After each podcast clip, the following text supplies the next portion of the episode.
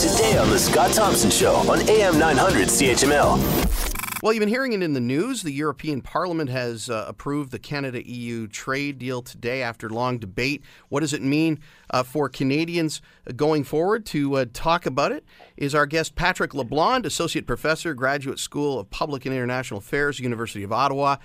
Patrick, uh, how are things in the nation's capital today? uh, under the snow. We've just had another snowfall.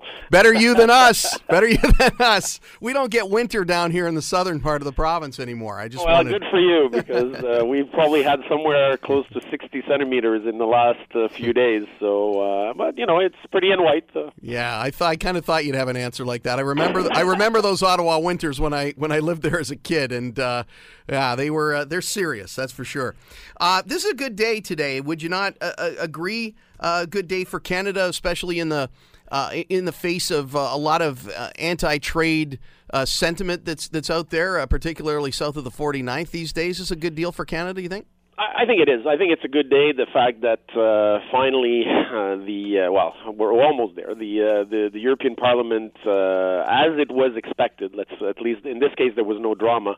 Uh, they they ratified the the comprehensive and economic and trade agreement between Canada and the European Union, which means that now the the Canadian Parliament has to look at this and, and, and, and also support it. Although technically the the cabinet could could go ahead without necessarily a vote in. Uh, in Parliament, but uh, I think for democratic uh, reasons, there um, the, the Parliament will have its say. But the now basically we're we're looking forward to the agreement coming into force sometime, I guess, around the summer.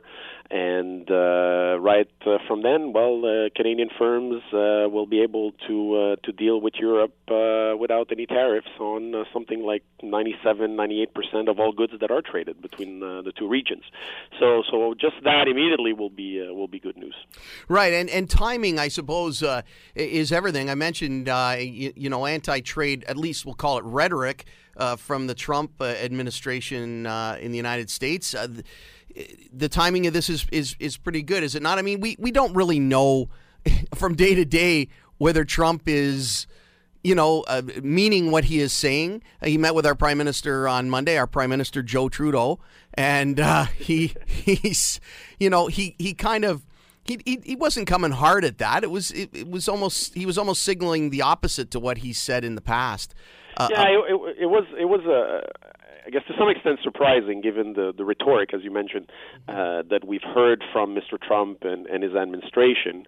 Uh, I mean, clearly uh, at the press conference uh, between uh, Trudeau and Trump, uh, the, it was, you know, Trump made it clear that the the problems were, you know, on on the southern border, not on the northern border, uh, and and uh, ultimately we'll have to see what actually that means because uh, the the issue, at least the way I see it, is that you know, NAFTA is a is a trilateral deal, right? It's a three-way deal, mm-hmm. and and and clearly, what the the Americans seem to to want to do is to have uh, bilateral bilateral approaches with Canada and then bilateral approaches uh, with Mexico. And he said, well, we'll tweak NAFTA for the Canadians, but we're going to come down hard on the Mexicans.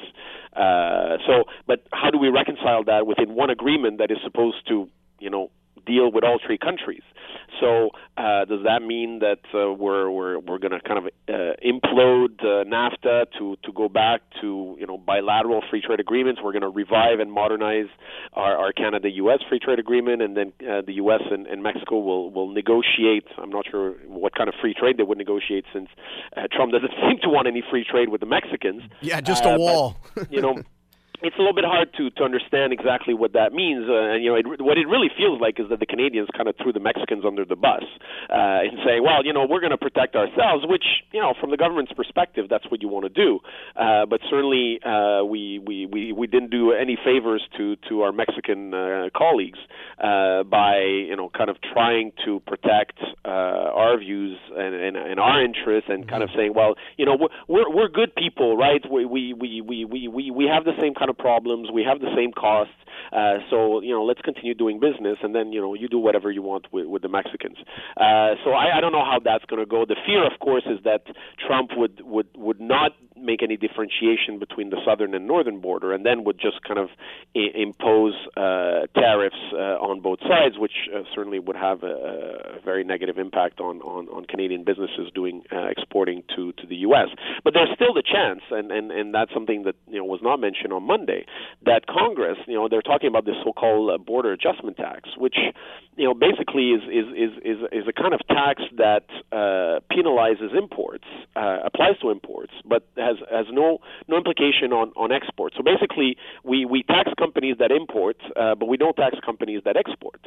Uh, and and if if that were to go on as part of this kind of tax reform that that, that Congress and Paul Ryan want to do, uh, this would apply to basically all imports coming mm-hmm. into the U.S uh, you know, and, and of course would be a breach of, of NAFTA and, and World Trade Organization rules. Uh, but so we don't know. That's still going on. So uh, yes, it was nice to hear uh, Mr. Trump uh, say that you know he he, he thinks the, the the Canada-U.S. relation is an important one, is a good one, and we're going to tweak uh, NAFTA, and uh, then you know kind of complain about the the Mexicans. But going forward, as you say, we don't know.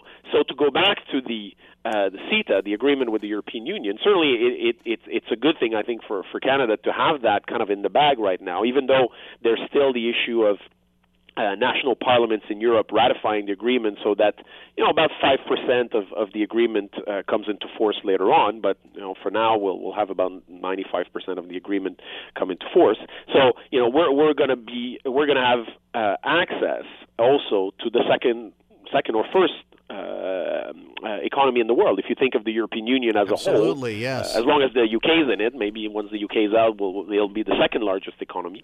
But you know, Canada is going to really well placed, assuming we can maintain our access to the U.S. We're we're going to have this this you know basically the only developed country that's going to have this kind of access to to to to, to Europe, and in in a context where in fact the U.S. has has has pretty much killed its own negotiations with the European Union.